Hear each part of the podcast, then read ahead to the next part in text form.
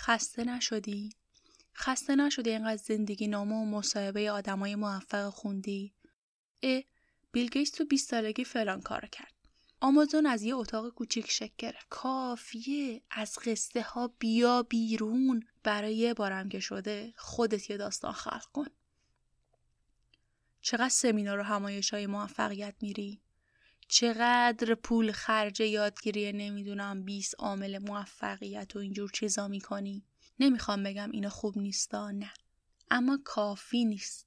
از یه جایی باید شروع کنی، باید حتی اقدام کنی. این شعار نیست، چون منم مثل شما سالهای زیادی از عمرم و پای همین چیزهای الکی رفت، پای ترسای بی خودی، پای منتظر تایید دیگران بودن، پای حالا بذار ببینم چی میشه، پای الان درس دارم، الان بلد نیستم، حتما باید فلان مدرک رو بگیرم. نمیخوام بگم بدون برنامه و فکر برو تو شکمش، نه، فکر کن، تصمیم بگیر، اما پاش وایس و نترس. شروع کن، اما مطمئن و با قدرت و دانش. من اینجا توی قاف پادکست بهت میگم چطور.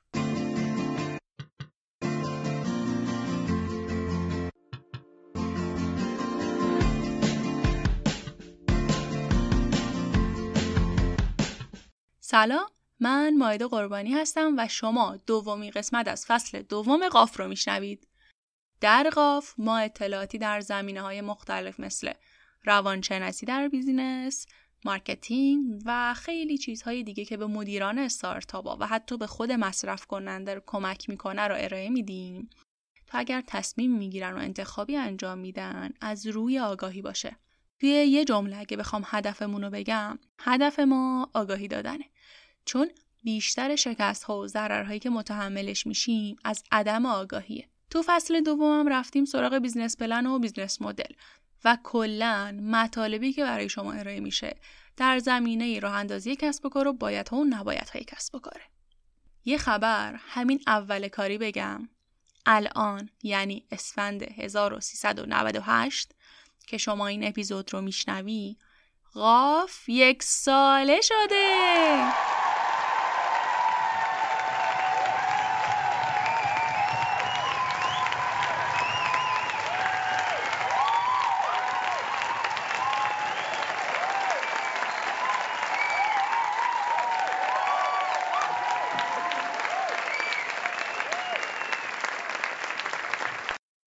به مناسبت همین هم و با کمک اسپانسر این قسمت یعنی سایت فیلیمو یه هدیه هیجان انگیز برای شما در نظر گرفتیم.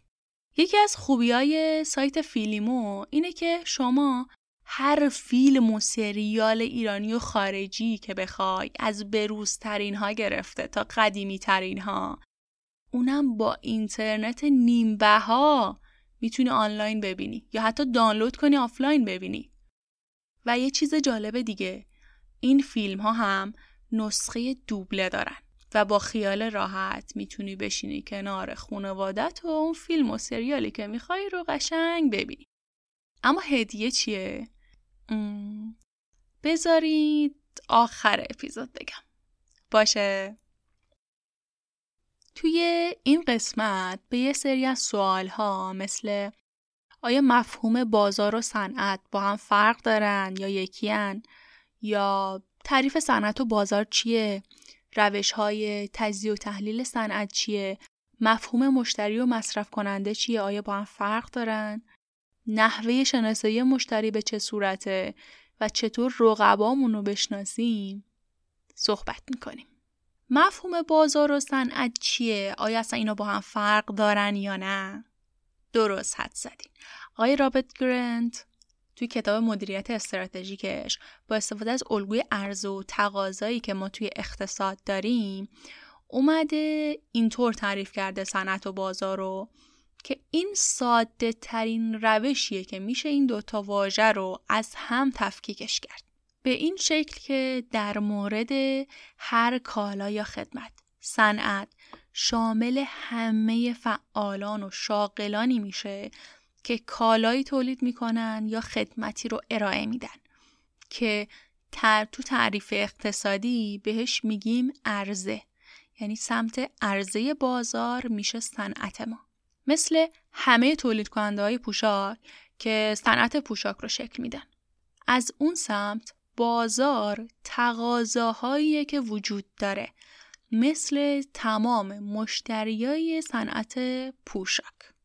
تعریف علمی بازار رو بخوام بگم، میشه شامل همه افراد و شرکت‌ها و بنگاه‌هایی که به صورت بالقوه یا بالفعل خریدار محصول مشخصی ان یا خدمت مشخصی ان.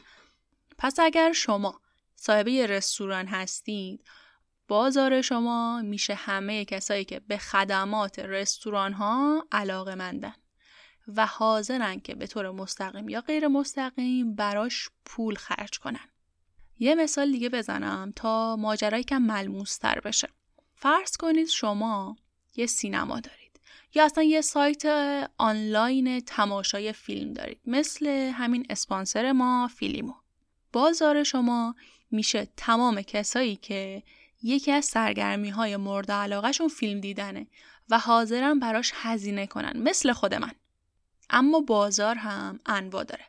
بازار بالقوه، بازار آماده، بازار هدف، بازار تحت نفوذ. بذارید با همین مثال براتون توضیح بدم. بازار بالقوه تمام کسایی هستند که به فیلم علاقه دارن و ازش استفاده میکنن. بازار آماده کسایی هستند که برای استفاده از خدمات سایت فیلیمو بودجه و وقت و کلن منابع لازم رو در اختیار دارن. بازار تحت نفوذ هم کسایی هستند که حداقل یک بار از سایت فیلیمو برای تماشای فیلم استفاده کردن. اما بازار هدف به عنوان مثال میتونه بشه تمام کسایی که به اینترنت دسترسی دارن. صنعت چی بود؟ یه مجموعی از بنگاه‌های اقتصادی که نیازهای یک بازار مشخص رو تأمین میکنه و سمت عرضه معادله اقتصاد ماست. البته صنعت رو میشه بر اساس محصول یا نیاز هم تعریفش کرد. پس وقتی مثلا از صنعت کافی شاپ یا رستوران صحبت میکنیم، منظورمون همه کسایی هستند که خدمات رستوران رو مثلا ارائه میدن. یا وقتی از صنعت خودرو حرف میزنیم، منظورمون همه کسایی هستند که خودرو تولید و عرضه میکنن. بازار خودرو هم میشه همه تقاضاهای موجود برای خودرو. اما یه نکته اینجا هست که بعضی از صاحبان کسب و کار بهش توجه نمیکنن. به طور مثال، مشتری چرا میره رستوران؟ چون خب نیازش که به غذاست رو تامین کنه دیگه. خب آیا این نیاز فقط با رفتن به رستوران تامین میشه؟ آفرین، نه. فست فودا هستن، کیترینگا هستن، اصلا اون مشتری میتونه بره خونه واسه خودش یه نیمرو بزنه. درسته؟ پس وقتی قرار رقیب هامون رو بسنجیم، حتما باید به این مسئله دقت بکنیم. یه مثال دیگه، یه مشتری تشنشه. شما آب معدنی تولید میکنی. گزینه های دیگه مشتری یا رقیب های کالای شما تمام نوشیدنی ها، یعنی آب میوه ها، چای، قهوه، شیر، نوشابه، ماشیر. پس وقتی قرار رقیب هاتون رو بسنجین، حتما حتما به این موضوع دقت بکنید. اما تجزیه و تحلیل صنعت چطور انجام میشه؟ تجزیه و تحلیل صنعت یه ابزار برای ارزیابی بازاره که تحلیلگرا برای سنجش میزان رقابت تو صنعت و پویایی اون صنعت ازش استفاده میکنن، که اونها هم عواملی هستن مثل آمار تقاضا، میزان رقابت، وضعیت رقابت، صنعت‌های جدیدی که در حال شکل‌گیری هستن مثل همین استارتاپ‌ها، چشم‌اندازهای آینده، تغییرات فناوری و خیلی چیزهای دیگر رو بررسی می‌کنن. تجزیه و تحلیل صنعت برای یک کارآفرین یا یک شرکت روشیه که بهش کمک می‌کنه تا بتونه موقعیت خودش رو نسبت به رقباش بسنجه. فرصت‌ها و تهدیدها و تغییرات محیط و شباهت‌ها و تفاوت‌ها رو بشناسه و از اونها به نفع خودش استفاده کنه. اما سه روش متداول برای آنالیز صنعت وجود داره که یکیش مدل پنج نیروی رقابتی پورتره. مدل نیروهای رقابتی یکی از مشهورترین مدل‌هایی هن که همه به عنوان پنج نیروی پورتر میشناسنش، که آقای مایکل پورتر این نیروها رو تو سال هزار و نهصد و هشتاد توی کتاب خودش به اسم استراتژی‌های رقابتی، تکنیک‌هایی برای تجزیه و تحلیل صنایع و رقبا معرفی کرده. به گفته ایشون تجزیه و تحلیل همین پنج تا نیرو یه تصور دقیق و آسونی از صنعت رو برای ما ایجاد میکنه. نیروی اول شدت رقابته، یعنی تعداد شرکت کننده ها توی صنعتی که الان توش هستیم و سهم بازار ما چقدره. نیروی دوم ورود رقبای جدیده که نشون دهنده ورود راحت شرکت ها به بازار یا یه صنعت خاصن، که اگر وارد شدن به یه صنعت انقدر راحت باشه شما باید همیشه منتظر یه رقیب جدید باشی. نیروی سوم قدرت چانه‌زنی تامین کننده است. اگر صنعت شما تعداد کمی تامین کننده داشته باشه، خب قدرت اونها بیشتر از شماست و این هم روی مشاغل کوچیک خیلی تأثیر میذاره که در نتیجه هم روی کیفیت و قیمت نهایی محصول تأثیر گذاره. نیروی چهارم قدرت چانه‌زنی خریدارانه. اگه مصرف کننده از قدرت بازار بهره‌مند بشه، تو مذاکرات خودش دنبال قیمت پایین و کیفیت عالی یا تخفیف اضافیه. نیروی پنجمم تهدید کالای خدمات جایگزینه. مثل همون مثال آب معدنی که زدم. اما کالای خدمات جایگزین دو تا شکل میتونن تولید بشن. یکی محصولاتی هن با همون کیفیت کالای شما اما با قیمت کمتر، یا محصولاتیه هم قیمت با محصول شما اما کیفیت بهتر. اما روش بعدی تجزیه و تحلیل بهش میگن پی ای اس تی که از چهار تا کلمه Politics, Economics, Social و Technological تشکیل شده.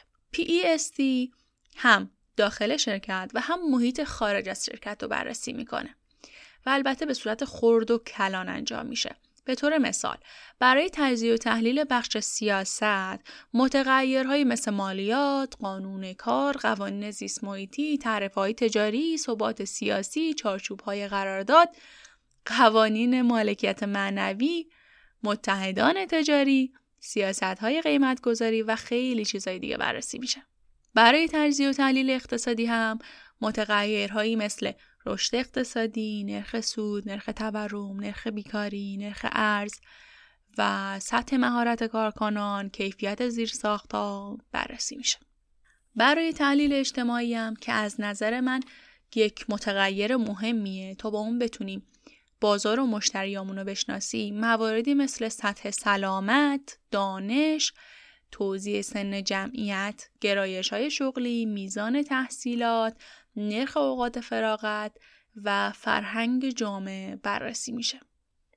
متغیرهای تکنولوژی هم اونقدر مهم هستن که دیگه نیاز نباشه من توضیح بدم تا توجیه بشین، چون این متغیرها میتونن رو سطح کارایی تولید و آوتسورسینگ تأثیر بذارن. مواردی مثل آرندی یا تحقیق و توسعه، نرخ تغییرات تکنولوژی، رشد تکنولوژی، تأثیرات تکنولوژی بر ساختار هزینه، تأثیر تکنولوژی بر ساختار زنجیره ارزش و اینها بررسی میشه. روش سوم به تجزیه و تحلیل سوات یا اس دبلیو تی معروفه که مخفف چهار تا کلمه Strength, Weakness, Opportunities و Threat هستش. این روش هم محیط داخل و خارج شرکت رو بررسی میکنه که قوت‌ها همون توانایی‌ها و منابع سازمان یا شرکتن که باعث ایجاد مزیت رقابتی میشن. به طور مثال میشه از مواردی مثل ثبت اختراع، ثبت برند، نام تجاری شناخته شده، خوشنامی و شهرت، مزیت قیمت تمام شده، دسترسی به منابع، دسترسی به شبکه توزیع و نیروی انسانی ماهر آموزش دیده اشاره کرد.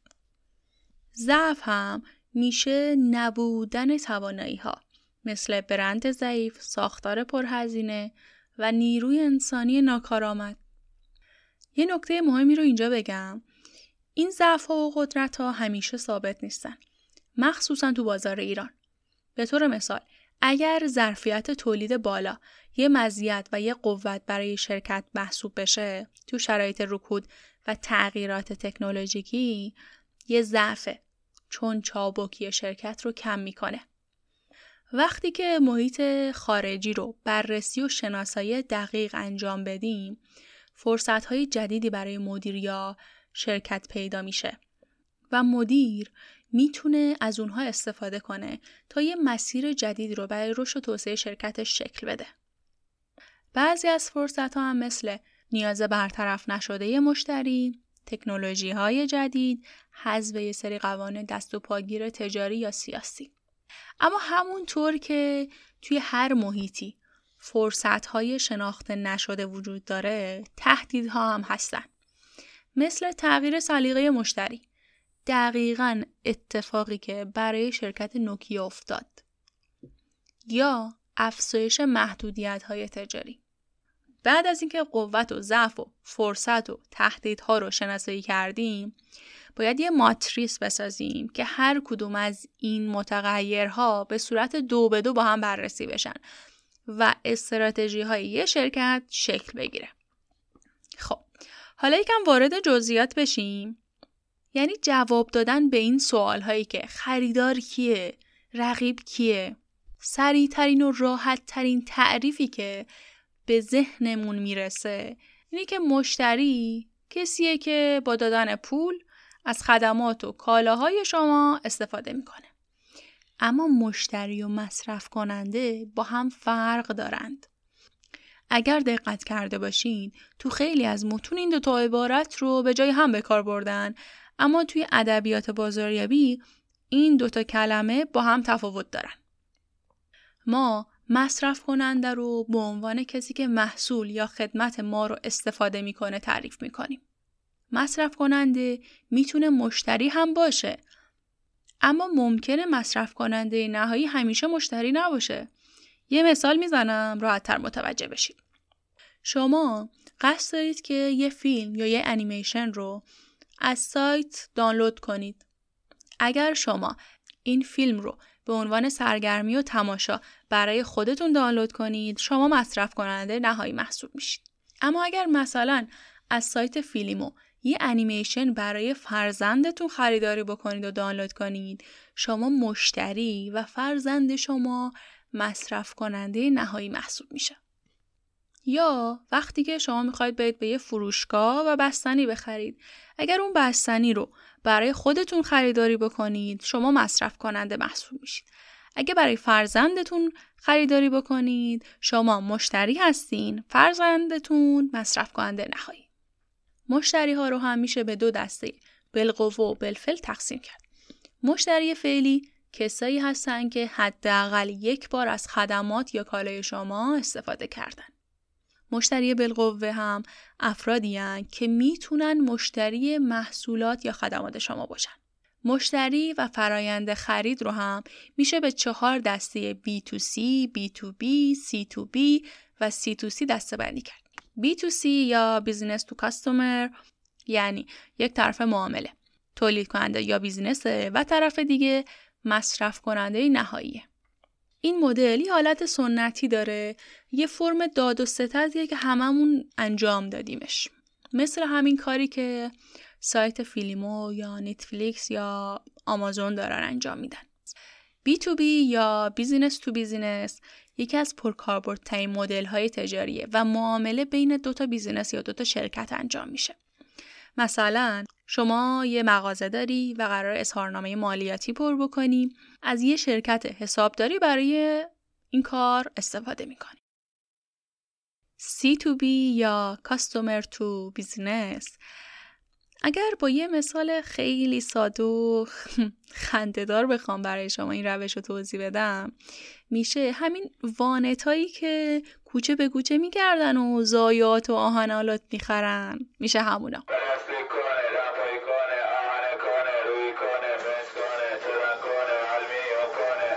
البته صرفاً خرید مستقیم ملاک نیست.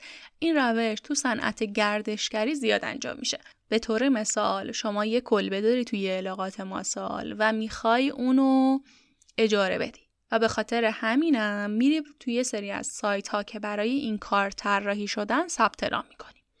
سی تو سی یا کاستومر تو کاستومر. اینجا مردم خودشون با هم معامله میکنن. یه سری از سایت ها هم هستن که این امکانو فراهم میکنن. یا مثلا شما یه سفر میری به ماسال و میری از صاحب همون کلبه به طور مستقیم کلبه اجاره میکنی. این میشه کاستومر تو کاستومر. بعد از شناخت بازار باید بازار هدف رو تعیین کرد. بازار هدف چیه؟ گروه خاصی از مشتریای بالقوه‌ان که شرکت محصولات و خدماتش رو برای اونها تولید میکنه. این گروه مشتریای احتمالی شرکت محسوب میشن. خیلی از بیزینس‌ها هیچ تعریف دقیقی از انواع مشتریای هدفشون ندارن و یه جورایی معتقدند که همه مردم مشتری هدفشونن. هر کدوم از ما یا مصرف کننده ها ویژگی های به خصوص داریم، از سن گرفته تا جنسیت. شما وقتی بازار هدفت رو میشناسی راحت تر میتونی پیام بازاریابیت رو به گوش مشتری هدفت برسونی و احتمال فروشت افزایش پیدا میکنه. شما نمیتونی همه رو هدف قرار بدی اما میتونی به همه بفروشی. مشتری هاتون رو دقیق بشناسید. یکی از این راه ها بخشبندی بازاره. بخشبندی بازار هم با متغیرهایی مثل سن، مکان جغرافیایی، زبان، قدرت و الگوی هزینه کردن، علاقه ها، مرحله زندگی میشه انجام داد. به طور مثال شما یک کافی شاپ رو اندازی میکنی. مشتری های شما معمولاً بین هجده تا سی و هشت سال سن دارن. در مرحله زندگی میکنن که یا تحصیل کردن، یا جوانن، یا دانشجوان و از نظر زمان و مکان هم بیشتری مراجعاتشون از چهار عصر تا ده شب. اگر کافی شاپ شما در منطقه بالای شهر واقع شده باشه، پس مشتریاتون از درآمد نسبتا خوبی برخوردارن. این اطلاعات رو هم میشه از تجزیه و تحلیل شبکه‌های اجتماعی خیلی راحت به دست آورد. اما بریم سراغ بخش بعدی و مهم، یعنی رقیب. رقبا رو هم میشه به دو دسته، رقبای فعلی و رقبای بالقوه تقسیم کرد. رقبای فعلی کسایی هستن که همین الان در بازار هدف شما محصول مشابه با محصول شما عرضه می کنن، مثل ایران خودرو، سایپا و کرمان خودرو. اما رقبای بالقوه مجموعه این که به طور مستقیم با شما رقابت نمی کنن، اما به طور بالقوه می تونن برای شما یه تهدید به حساب بیان. تشخیص این رقبا راحت نیست، اما استفاده کردن از ابزارهایی مثل همون پنج نیروی رقابتی پورتر که توضیح دادم میتونه خیلی کمک بکنه. مهمترین هدف هر شرکت یا بیزینسی بقاست که برای اون هم باید به طور مداوم رقبا رو تجزیه و تحلیل کنه. اینجا جایی نیستش که بخوایم بگیم عیسی به دین خود و موسی به دین خود، چون ما توی یه سیستم زندگی میکنیم. این سیستم پویاست. همه چیز روی هم اثر میذارند و از هم اثر میگیرند. خب رسیدیم به آخر اپیزود. بریم سراغ اون هدیه‌ای که گفتم. یکی از مهمترین تفریحات من فیلم دیدنه. حتی بعضی وقتا یه فیلمایی رو دوباره میبینم. از الان هم برای تعطیلات عید برنامه ریزی کردم که هر روز چه فیلمی رو ببینم. پیش خودم فکر کردم حتما شما هم به یه برنامه ریزی این شکلی نیاز دارید، چون که متاسفانه به دلیل شیوع کرونا از خونه که نمیتونیم بریم بیرون. پس من با تیم حرفه‌ای سایت فیلیمو صحبت کردم تا یه تخفیف هیجان انگیز برای خودم و تمام شنونده هام در نظر بگیرن، که خوشبختانه موفق شدیم یه تخفیف پنجاه درصدی برای خرید اشتراک سه ماهه و یه تخفیف سی درصدی برای خرید اشتراک شش ماهه برای شما در نظر بگیریم. در ضمن اینم بگم که مصرف اینترنت شما نیم بها حساب میشه و شما فیلم ها و سریال ها رو به صورت کاملا قانونی تماشا میکنی. دیگه چی از این بهتر؟ برای استفاده از تخفیف هم من لینک سایت رو آخر اپیزود میذارم، واردش بشید. فقط اینجا رو دقت کنید، خیلی مهمه. وارد قسمت خرید که شدید حتما حتما کد تخفیف قاف رو که هست جی اچ ای اف وارد کنید. از الان تا چهار هفته فرصت دارید که از این تخفیف استفاده کنید. خیلی ممنونم که تا آخر این اپیزود با ما همراه بودید. اپیزودهای قبلی رو هم بشنوید. اگر نشنیدید حتما ازشون استفاده کنید. اگر سوالی دارید، اگر ایده‌ای دارید، پیشنهادی هست، نقدی هست، به من بگید. تو همین جایی که دارید میشنوید هم میتونید بر من کامنت بذارید، هم میتونید به ایمیل پادکست ایمیل بدید. توی اینستاگرام و توییتر هم میتونید ما رو دنبال کنید. فقط کافیه که قاف پادکست به انگلیسی رو سرچ کنید. طبق معمول یه خواهش کوچولو از شما دارم. کمک کن که این جامعه پادکست فارسی هر روز بزرگ و بزرگتر بشه. پس حتما حداقل یکی از دوستاتو پادکست شنو کن. واقعا ارزش رو داره.